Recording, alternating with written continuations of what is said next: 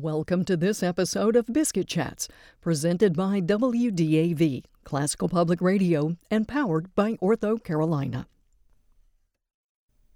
Debbie Moose is a food writer and cookbook author, and a few years ago she put out a book called Southern Holidays. It's a Savor the South cookbook from UNC Press.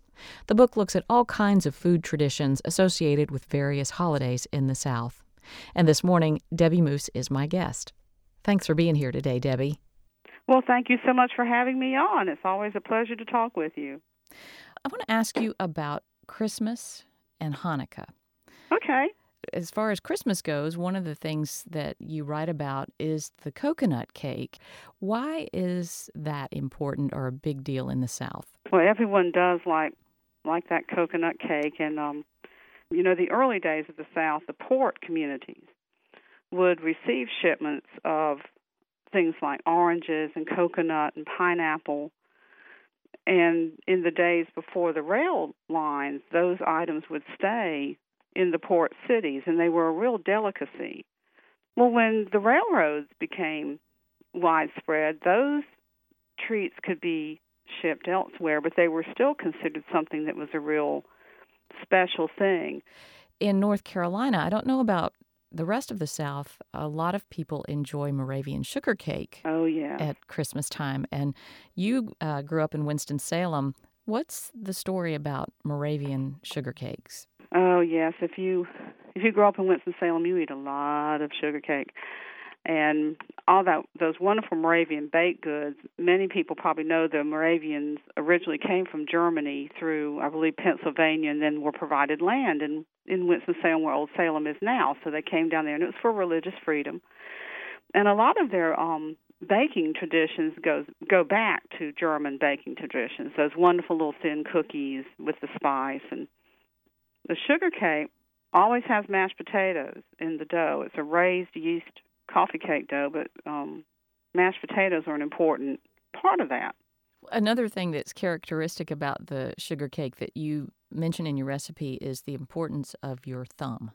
Yes, there's a old saying that the um, you could tell how generous the cook uh, making the the sugar cake was by how deeply she pushed her thumb into the dough. Because the final thing you do before you put it in the oven. The dough's in your baking pans, and you press your thumb down through the dough in several several places, and then on top of that you pour a mixture of uh, butter and brown sugar and cinnamon, and it sinks down into those those depressions and and makes it all good. Right. That's what that's what a lot of us are really looking for. Those yeah. big pools of butter and sugar.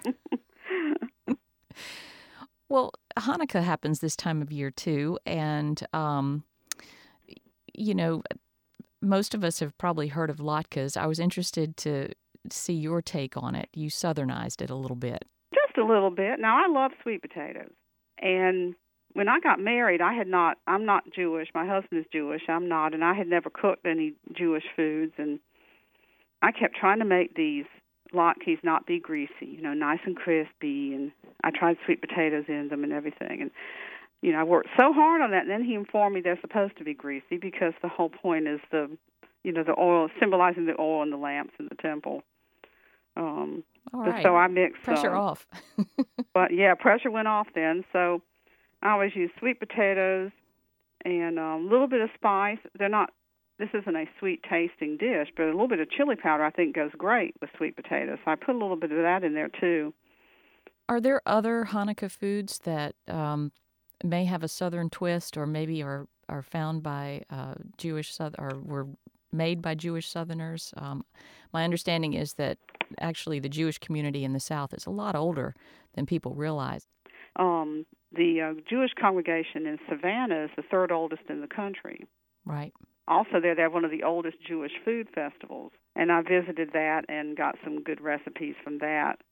Um, it was really fun to include some of these festivals in the book too, like the Greek festivals, you know, reflecting sort of the different folks that have come into the South. But um, you know, with the holidays, whenever there's holidays coming up when families together, I encourage people to do those sorts of things and hold on to those memories. That's great advice. And uh, Debbie Moose, thank you so much for sharing these great traditions uh, in your book about the Southern holidays. Well, thank you for having me on. It's always a, a pleasure to talk with you, and I hope everyone has a, a happy holiday and just celebrate anything that comes along. Thanks for joining us for another episode of Biscuit Chats, presented by WDAV Classical Public Radio and powered by Ortho Carolina. Subscribe to this podcast at wdav.org forward slash subscribe and follow us on Facebook for classical music news, humor, and programming updates. WDAV is a service of Davidson College, supported by listeners like you. You can find us on the radio at 89.9 FM, streaming at WDAV.org, or on our mobile app available at iTunes and Google Play. Thanks for listening.